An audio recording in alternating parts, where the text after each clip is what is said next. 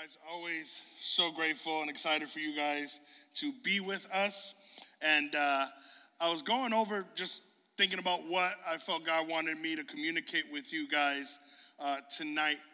And I was thinking about something. One of my uh, biggest pet peeves, either in person, but especially even online, is when um, people, especially like unbelievers, someone who doesn't even have a relationship with God, misquotes the Bible and uh, and tries to like use it against you. And so you know they'll say certain things, but for me, there's there's none more common than this one.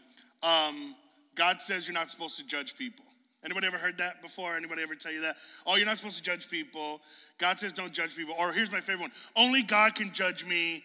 Get out of my face. Only God can judge me. Only God can tell me what to do. Da da da da.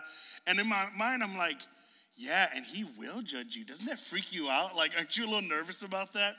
But I started thinking about that because a lot of times we bring that same mentality into the church, and there's this defensiveness that we have where we think, well, we shouldn't judge people and we shouldn't, we should just accept people for how they are and who they are and, and let's not be judgmental.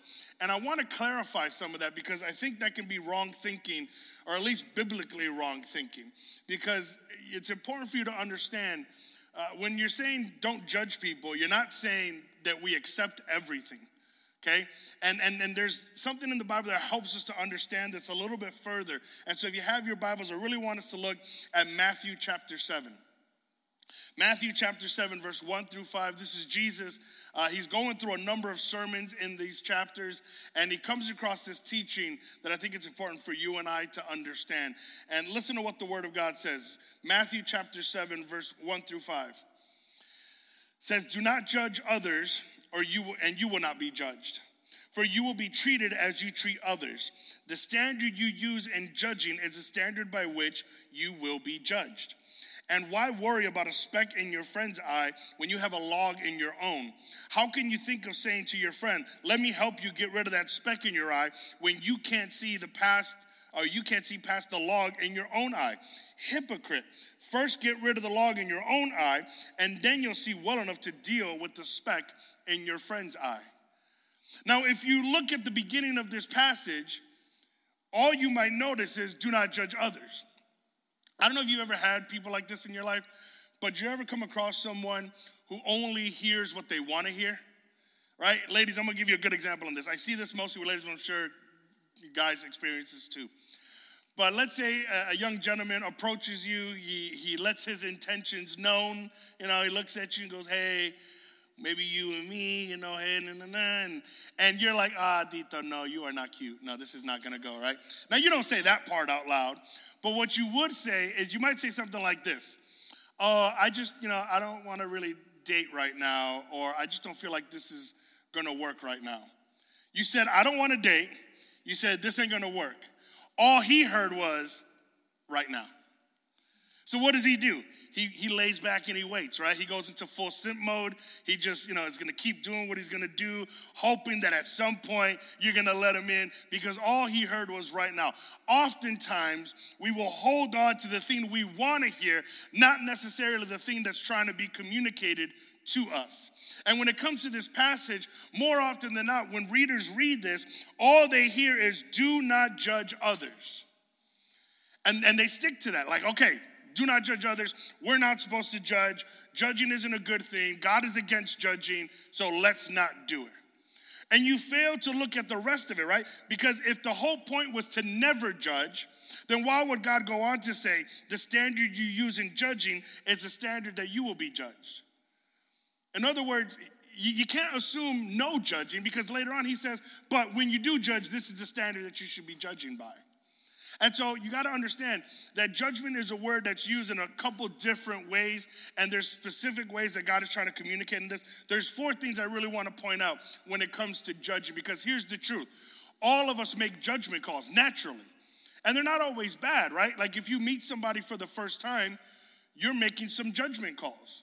You're trying to figure out is this person nice? Is this person trying to talk to me, especially in Chicago. Like if you're walking down the street and someone comes up to you, right off the bat, you're like, okay, Are they trying to hand me like a Bible or are they trying to murder me? Like, I don't know what your angle is. I don't know who you are. And I've been to other places in the country where you can go to somebody, hey, and they'll wave back at you. And y'all know here, somebody waves at you, immediately you're like, well, what do you want? Why are you talking to me? Why are you near me? Like, don't come near me. Like, what's going on? And so we have this idea. We always are going to judge. It's just, it's just natural, right? You meet somebody new, you come across somebody, uh, you're, you're, you're having conversations. There are judgments that are being made in your mind. The reality is that we should, not that we should never judge, it's how to judge. What's the right way to make judgments? And so if you're taking notes, here's the first thing I'd love for you to write down judging must start in house. Now, I'm going to be talking in regards to believers, okay? Christians. And so when it comes to judging, you got to start in house. Here's what I mean by that judging others refers to the family of God. And oftentimes, what we do is we judge unbelievers by believer standards. So maybe you grew up in church and you were taught to live a certain way and you were taught to act a certain way according to the Bible. And then you see someone else who didn't grow up that way and you start judging them based on your standards, godly standards, not on what they know. And the problem with that is, well, they never signed up for what you signed up for, and they were never taught what you were taught. And so you're judging them. You're sitting there going, "Oh my gosh, I can't believe you know he's making out with everybody, or you know she's getting drunk," and you're like having all these ideas, but you don't know where they grew up. You don't know what was taught to be acceptable in their family. You don't know their background on these things, and that's not fair to judge them by Christian standards when they weren't. It's not your responsibility to make that kind of judgment call. As a matter of fact, 1 Corinthians chapter 5, verse 12 to 13 says it just like that. It isn't my responsibility to judge outsiders, but it is certainly your responsibility to judge those inside the church who are sinning. God will judge those on the outside, but as the scriptures say, you must remove the evil person from among you. So here's the deal. If if I'm playing a game and you are engaged in the game, you got to follow the rules of the game we're playing. And if you're not, like if we're playing basketball and you're committing fouls, I'm going to call you out on the foul, right? Because you agreed. And now, if we're playing a game of basketball and someone's walking down the street, not even looking at us, and I yell out, foul, they're going to think I'm weird, right? They're not a part of the game we're playing.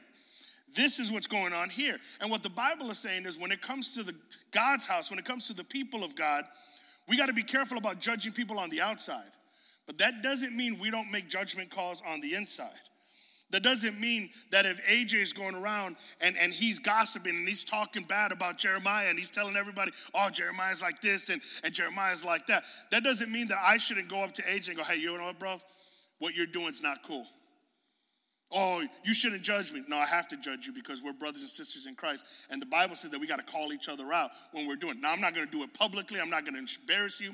I'm going to promote publicly. I'm going to rebuke privately. I'm going to pull you aside and say, hey, listen, I got to call you out on this because that's not cool. All right? That's what we're called to do. And so here's the deal you need to embrace that to a certain extent. And we're going to talk about how to do that in a minute. But if you know that someone in your small group, is not living right, is not doing right, but they're professing to be a Christian and, and they're leading worship and they're praying in the small group, and you and everyone else in your small group know that they're not living up to that, you're just gonna sit there and go, You're a hypocrite, and the leaders don't even know it. And that doesn't help anybody.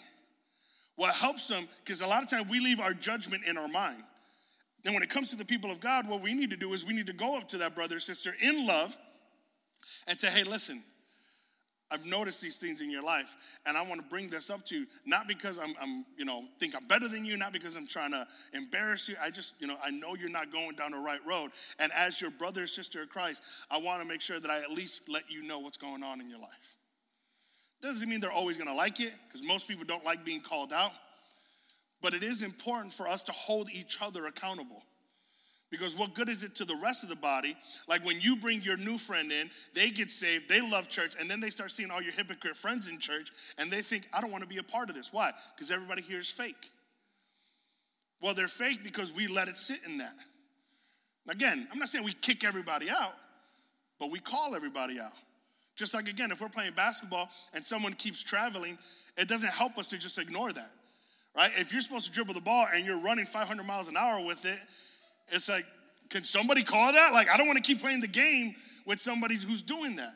And so eventually, You address the issue so that everything else can work better.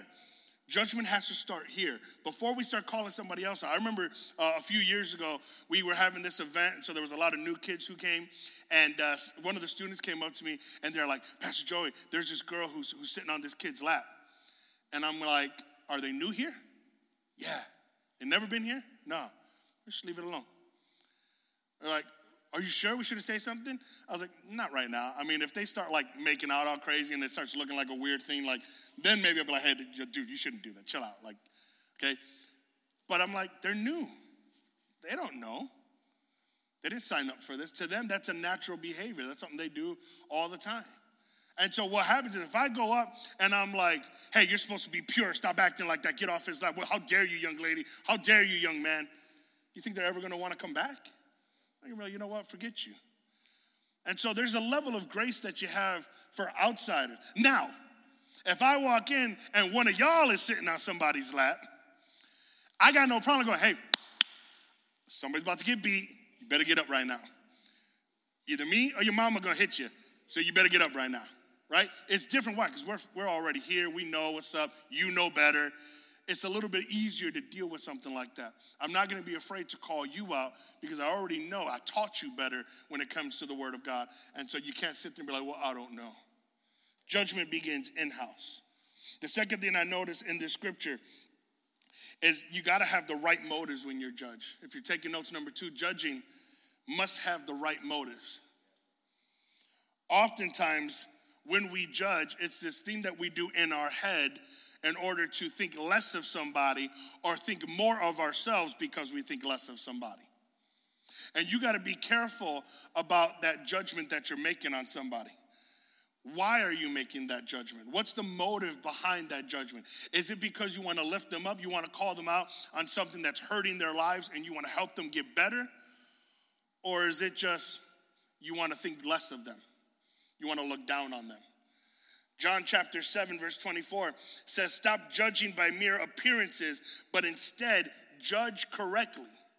Again, this is reinforcing the idea that we're gonna make judgments. There's just a right way to do it.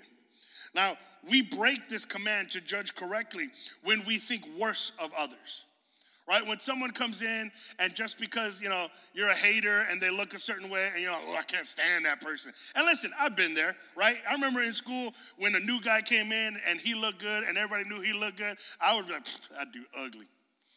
Smells, you know, I heard this. Why? Hate, hate, hate, hate, hate, hate all day long. Why? Because I don't like him because he's better looking than me, right? Because everyone else is liking him and now I don't like him. Like we start to do stuff like that. We break this command when we only speak about other people's faults. If all you do is point out what somebody does wrong and you're constantly talking bad about them, you're judging with the wrong motive. There's got to be something good about this person. They're not just a laundry list of bad things. We break this command when we judge an entire life only on its worst moments. When you judge an entire life based on one or two bad things they've done recently, and you dismiss everything else, you're judging incorrectly. Listen, people are going to make mistakes. We have all made mistakes. Some of our mistakes are going to be more public than others, but you don't throw out an entire life because of one mistake in a moment. We judge others incorrectly when we judge them uh, with the hidden motives of others, right? When we're just trying to tear them down because one of our friends doesn't like them. We break this command when we judge others without considering ourselves in the same circumstance. A lot of times we judge somebody simply because we haven't been in the situation that they've been in. And I would see this a lot, especially like when uh, a celebrity, like somebody like Justin Bieber, would come out about his faith, and then later on you'd see him doing something that's not godly, and everyone's like, oh, see, it was fake, it was fake. And I'm sitting there going, you know what? If I was a huge music star who looked like that and could get anything he wanted and be with anyone he wants to be with and go. I mean, I probably would make a lot of those same mistakes. You know, a lot of times, uh, even you know, growing up when I was dating, I was a faithful person, mostly because I didn't have any other options. How was I going to cheat? Nobody else wanted me. I was just one person guy. right? But if you get options, if you have opportunities, if you grow, if you're put in the same situation as somebody else, maybe you judge differently. And a lot of times we judge somebody simply because we've never been in the position that they've been in. We judge someone based on, on, on what they're wearing. Oh, look at that. They got some ugly shoes. Look at that old shirt they got. What, what if you grew up in the situation they grew up with? What if you had a single mom that was working really hard and yeah, they had to go and get some clothes and borrow it from somebody to do it, but you don't know their situation. You act like you got money. You don't got money, your parents got money. You're broke, okay? You're just as broke as everybody else. And so a lot of times we make these judgment calls. I'll be honest with you, this is a bad story, but it's true. I was in, in grammar school, and we had, uh, my school was half children with disabilities, half children in general education. And there was this guy in a full body cast in a wheelchair, and he had these clean, beautiful Jordans. I think they were Jordan 11s. And he is just making fun of me because I could only get one pair of shoe a year. And, and they were you know, they were like hungry, you know I'm talking about? They're like talking to each other, and, and it was all busted at the seam. And he goes, Look at your dirty shoes. Look at your ugly shoes, man. I got Jordans. I got, and I'm like, Bro, you better shut up. And he keeps, I mean, he kept dogging at me. He's like, Look at your ugly shoes. And I was like, Man, the only reason your Jordans are clean is because you can't walk. and then I was like, Oh, I'm going to hell. I'm sorry, dude. That wasn't cool. My bad, bro. I didn't mean to do that. My, you, just, you made me mad. Listen, sometimes we make calls on somebody. You don't know their story. You don't know what they're going through. You don't know the kind of life that they've lived. You don't know the kind of home they got to go home to. And you're sitting there laughing at them, making fun of their situation. What if that's the best they could get? Who are you to sit there and judge them and laugh at them and, and make these things when it's not even on them? Listen, we break this command when we judge others without being mindful that we ourselves are going to be judged. We're judging other people acting like we don't get judged. And this is an important aspect that you and I need to understand, something that Matthew chapter 7 is trying to illustrate. It says, Do not judge others, and you will not be judged. When you do, though, judge, make sure that it's the same measure. Right? If you're taking notes, number three, you need to understand that judging must be fair. Judging has to be fair. The Bible is clear. Whatever measure you use to judge others will be the same measurement that God will use to judge you. So, so you got to give grace. I was thinking about this. Let's say we were playing a game, right? And, and I pull AJ up and I'm like, hey, AJ, you're going to play against Jonathan. And uh, I want you to just throw a ball, uh, you know, ping pong ball in a bucket. But you get to decide how far Jonathan bucket is from him. Now, if he wants to win, he might think, I'll put it on the other side of the room until I tell him, oh, by the way, you're going to have to shoot the same shot. If I find out I'm shooting the same shot, I'm going to make it easier for me. Why? Because we're, we're doing the same thing. A lot of times we judge people without understanding that that level of grace or mercy or that lack of grace and mercy that you're showing that person is what's going to be given to you. And so if it were me, I'm going to make the standard good I'm going to show a lot of grace because I want a lot of grace. I'm going to give a lot of room for them to mess up because I want a lot of room for them to mess for me to mess up, right? If you're if you're doing a test and the teacher says, "Hey, listen, uh, all of you are going to have a test, and uh, Sal, I'm going to let you decide how many questions there are going to be, and everyone gets to do the same one."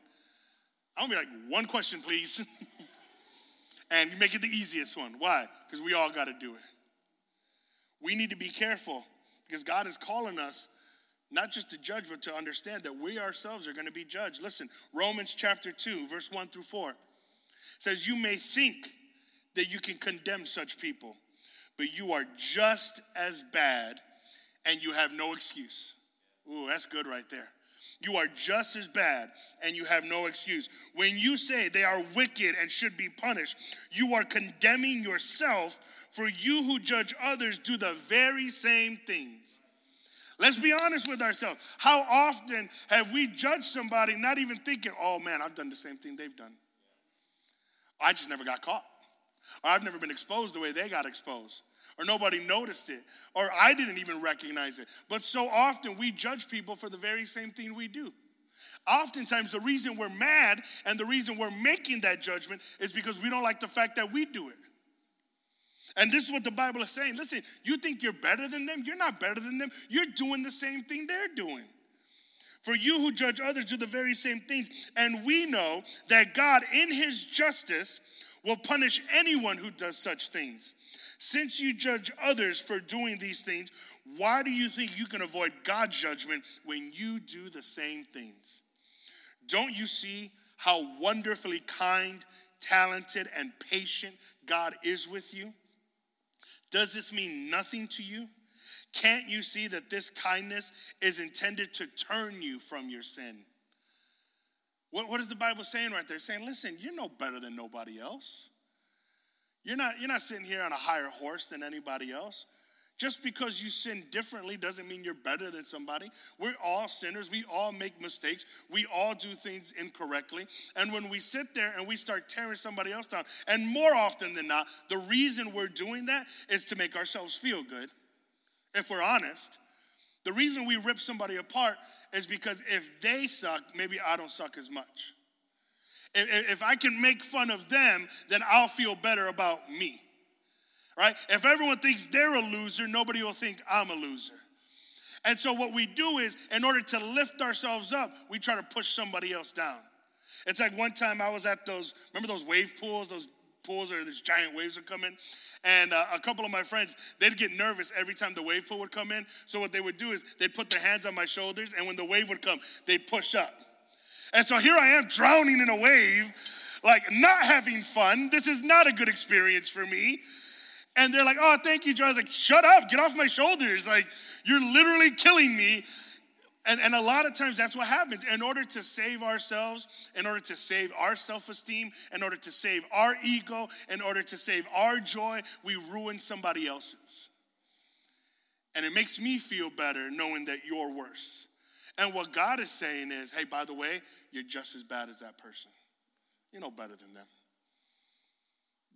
There's nothing about you that makes you better than them because we all fall short of the glory of God.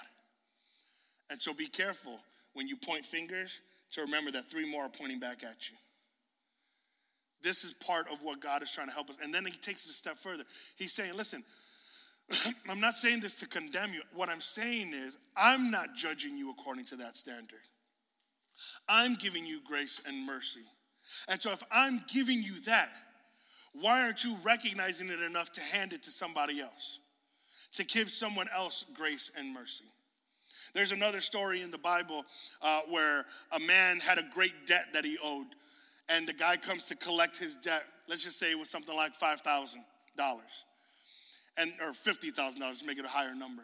He owed a $50,000 debt. He didn't have enough time to pay for it, and, and he's begging the dude for mercy. And the guy goes, You know what? Don't worry about the debt. We're cool we're squared away, no problem. And then the Bible tells that the servant leaves and he sees another guy who owed him 50 bucks. And he starts beating the guy who owed him 50 bucks and he gets that guy thrown in jail because he hasn't paid him his 50 bucks. Well, all the other servants hear about this. And I think that's not cool. Are you kidding me? You just got $50,000 debt cleared and now you're beating somebody up for 50 bucks? So they go and they tell the guy who cleared his debt. And that guy got furious.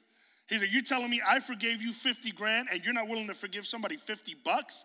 And the Bible says that he got him, threw him in jail, and his whole family enslaved. He collected his debt and some. Listen, God at any point can look at us and our unwillingness to forgive somebody's minor trespass and throw all of our major trespasses back in our face and condemn us as our sin deserves. And God says, But I'm not going to do that to you. So don't do that to somebody else. By the same measure of grace and forgiveness you are willing to offer someone is the same measure God will offer you. Knowing that, I'm going to give somebody a lot of benefit of the doubt. I'm going to make sure that people get it. And here's the deal with that. If you're taking notes, number four judging must begin with yourself. You got to look at you first. Because what I've learned over my years is the more I've recognized my own wickedness, the more I've recognized my own capability of sin, the more grace and mercy I've been willing to show somebody else. There's a lot of times where we get really upset over somebody's offense because we act like we've never offended someone. And we get this righteous indignation and we start coming at them and we start attacking them as if you've never done anything, as if you're the most holy of all holies. But when you actually take time to look in the mirror and examine the own wickedness of your heart and realize, man, I've messed up a lot in my life. Even stuff that nobody knows about, that only God knows about. And God doesn't throw it in my face, it begins to change things. Matter of fact, there's another story in Luke, and I love this story because I think it paints such a great picture. And Jesus is trying to paint this picture to help people understand the image that I'm trying to say. Luke chapter 18, verse 10 through 14. It says, Two men went to the temple to pray. One was a Pharisee, and the other was a despised tax collector. Let me give you context on what we're talking about here. A Pharisee was a religious leader of those days. It's somebody who's esteemed by the public. It would be the equivalent of like a pastor. A tax collector in those days, uh, the Jewish culture was being run by the Roman government, and so they would appoint tax collectors to collect tax from the Jewish people on behalf of the Roman government. And the reason tax collectors were hated was number one, they were looked at as people who betrayed their own people. They're working for the foreign government who's basically taken over them. But two, almost all tax collectors were thieves. So if the Roman government said, hey, I need you to collect $50 from everybody for Roman taxes, they would go and collect $75 and they would take the 25 and pocket it for themselves. So they were despised, like they were hated, hated beyond belief, right? They were just the biggest tattletales and thieves, and Jewish people didn't like them. And Jesus knows this. So he's giving this illustration. He said, Hey, there's an, an esteemed and, and great religious leader, a pastor, and there's this like tax collector. And everyone's like, I hate tax collectors. Right? It's just the image is already set. And he goes on to say, the Pharisee stood by himself and prayed this prayer I thank you, God, that I'm not like other people cheaters, sinners, adulterers. I'm certainly not like that tax collector. I fast twice a week. I give you a tenth of my income. A lot of times we look at our lives and we think, I'm better than that person. Thank God I'm not like them. At least I'm not like so and so. I can't believe she would do that. I can't believe he did that. I would never do that. I'm never going to be like that. I am so much better than that person. And that's what he's saying. He's literally talking to God and going, Man, I'm so grateful that I'm not jacked up like everybody else. I'm not a cheater. I'm not a sinner. I'm not an adulterer. and I'm not like that dude. And listen, this isn't something we would vocally say. And I don't think this is something that we would readily admit to ourselves, but this is something we do. Every one of us, at some point or another, has looked at somebody else and thought, at least I'm not like that person. Has walked down the street and saw a homeless person passed out drunk on the floor and thought, at least I'm not that person. Matter of fact, I remember one time I was coming back from school. Uh, I was going to Lane at the time, and I had failed my first semester of drafting hated drafting. I can't, I can't draw a straight line if my life depended on it. I'm just really bad at drafting. And so drafting is like this class. You get this big T square, and it's just, I don't even think they have it anymore. But anyway, I remember I got off the bus. I was on Central and Addison trying to get back to the house, and there was this homeless man who came over to me. And he sat next to me, and I've, I've never been somebody who's mean, so I'm just talking with the guy. And uh, we're going back and forth, and you, he smelled like alcohol, and he was dirty and grimy.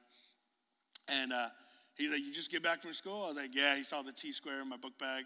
He's like, Where do you go? I was like, Oh, I go to Lane. He looks at me goes, I went to Lane. I was like, Really? He's like, You're taking drafting? I was like, Yeah. He's like, Yeah, I failed drafting. And I was like, Oh man, I better do good in drafting. but in that moment, I realized I could be in the same situation that you're in. Nobody wakes up one day and says, Can't wait to be homeless. Can't wait to be a drug addict. Can't wait to be a drunk. Can't wait to beat my family.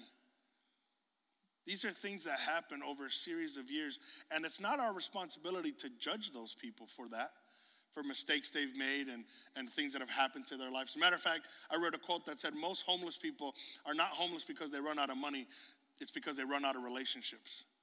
People just give up on them. And it's important for you and I to have enough compassion to understand that I don't know what's gone on in your life. I don't know why you're homeless. I don't know if there was a fire and all your life savings burned up. I don't know if you got fired during the 2008 depression and, and all, everything you had is gone and your family. I don't know your situation, man. I don't know if you became a drug addict. I remember I heard a testimony of one man who was a CFO of one of the most powerful companies in Chicago. He took drugs, this one I don't want to name them, but it was a pretty heavy drug. And uh, they call it um, the one hitter because you take one hit and you're hooked automatically. He said within one week he was homeless living on the streets and he lived downtown in a million dollar condo. I don't know your story, man. I don't know what, what happened. So who am I to sit here and judge? Because I could have found myself in that same situation. So he goes on to see this, this whole story where he's looking at this tax collector and he thinks, man, I'd never be like that. Thank God I'm not like that. But listen to the tax collector. It says, but the tax collector stood at a distance he didn't even feel like he was worthy enough to go near God. And he beat his chest in sorrow, saying, Oh God, be merciful to me, for I am a sinner. I tell you this this sinner, not the Pharisee, returned home justified before God. For those who exalt themselves will be humbled, and those who humble themselves will be exalted. Jesus is making a point here. When you lift yourself up, God and life are going to take you down. But when you humble yourself before God and you realize, I'm, I'm messed up, I don't have everything together, I'm not where I want to be, I'm not where I need to be, and I'm not even worthy enough to talk to you, God, but I'm grateful that I can. God will lift that person up. God will encourage that person. God will inspire that person. And oftentimes, we act just like the tax collector. We look down on somebody else and we think, at least I haven't done what they've done. Uh, you know, I never would get pregnant when I was a teenager and I would never do this. And th- you don't know. You don't know what you're capable of doing. As a matter of fact, I was just talking with one of the leaders about this earlier. I have no confidence in what I won't do. There's a lot of things that I do for myself. For example, I, I try never to be alone with any of the students. Because as much as I look at you like children and like my own kids, I know the wickedness of man's heart. I don't ever want to be caught in a position where I would even be tempted, let alone have an opportunity to do something that would violate my relationship with God, my family, and anything else. So I don't put myself in those situations. I, I understand that my heart is wicked beyond measure and that I'm capable of even the worst sins. And I'm grateful that by the grace of God, I'm not in that situation. So, who am I to judge somebody who is? Who am I to look down on somebody who's made some mistakes and who's messed up? Instead of looking down and pointing fingers, I want to look down and extend a hand and lift somebody up. So, Pastor Jason, if you can help me out. I think one of the most important aspects of this, not just understanding the fact that we need to be fair in judgment. We need to start with ourselves. We need to make sure that we have the right motives. We need to judge within the house of God before we look at anybody else. That's all true. But when it comes to judgment, here's the reality that really set in for me is that at the end of your life, whether it's God who comes back and takes the whole world, or you and your life the day that your number is up, at some point, we're all going to face judgment before God. At some point, we're going to stand before God and be held accountable for the life that we lived. Second Corinthians 5:10 says, "For we must all appear before the judgment seat of Christ, that each man may receive what's due to him according to what he has done while in the body, whether it be good or bad." We're all going to face judgment at some point or another. And none of us are going to face that judgment with clean hands as far as our own lives. All of us have sinned. All of us have fallen short of the glory of God. We've lied. We've done stuff that we know we shouldn't have done. We've all been in that situation. But here's the hope that I have, and here's the joy that I have. In Romans chapter 5, verse 6 through 9, says, When we were utterly helpless, Christ came at just the right time and died for us sinners. Now, most people would not be willing to die for an upright person, though someone might perhaps be willing to die for a person who is especially good. But God showed his great love for us by sending Christ to die for us while we were still sinners. And since we have been right in God's sight by the blood of Christ, he will certainly save us from God's condemnation. The only thing that's keeping you from the judgment seat of Christ being a bad decision and condemnation and hell and all that is the grace of God. And He didn't wait until you were better, He did it while you were in the worst of your sin. If you look in the Old Testament, there's a story um, of Jesus, Jesus, of God, when He was getting the Israelites out of slavery in Egypt. And if you've seen any of the movies, you read any of the stories, you hear about the 10 plagues. Right, you know, the lotus and frogs and blood in the river. If you're like, I never knew about that, read it. Really cool stuff. But God sends these plagues in order to get Egypt to be willing to let go of the Israelites. Essentially, he's saying, if y'all don't let my people go, bad stuff's gonna keep happening. And Pharaoh is not budging. Pharaoh's digging his heels in. He's angry. He's like, I'm not gonna do it. And the final plague was that every firstborn would die. It would death would basically sweep over that land and every firstborn would die. And the Bible says that God instructed the people of God to take a lamb and to smear the blood over their doorway. And that death would pass over and not kill those people. I need you to understand it wasn't the righteousness of those inside, it was the blood on the outside that prevented judgment and death. It's not that they were better than the Egyptians, it's not that they were better than Pharaoh, it's none of that. It's only the fact that they were covered by the blood of the Lamb. And the blood of the Lamb is what prevented the righteous judgment of God to take away a life that they didn't deserve. In the same way, the blood of Jesus is over the doorway of our hearts. And the only reason that none of us are dropping dead right now from the judgment of God is because of the grace of God and the sacrifice of Jesus Christ. Knowing that we've been cleared of way more than $50,000 debt, but a life debt, who are we to then point fingers at somebody else and judge them that way? I say that so that we can increase in our mercy and grace. Because as we grow as a ministry, there's going to be a lot of people who walk in these doors and they're going to make mistakes and they're going to rub people the wrong way and they're not going to know the rules and they're going to go through all this other stuff. And they don't need you to judge them. All we need you to do is love them. Ultimately, God is the, the final judge. We're just called to be witnesses to his love. So I want to ask you to stand real quick. And we're going to close.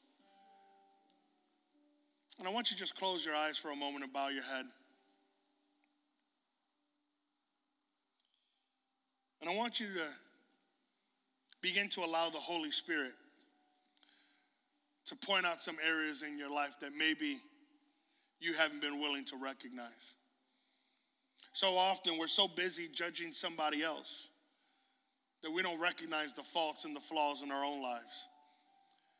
And listen, I, I, get it. A lot of you are sitting here, well, Pastor, I never murdered anybody. I've never, you know, committed adultery. Like, I'm 12.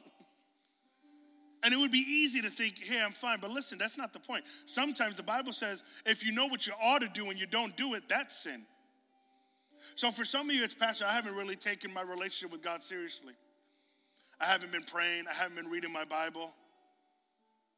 I come here really just to hang out with people, but I'm not serious about growing in my relationship with God.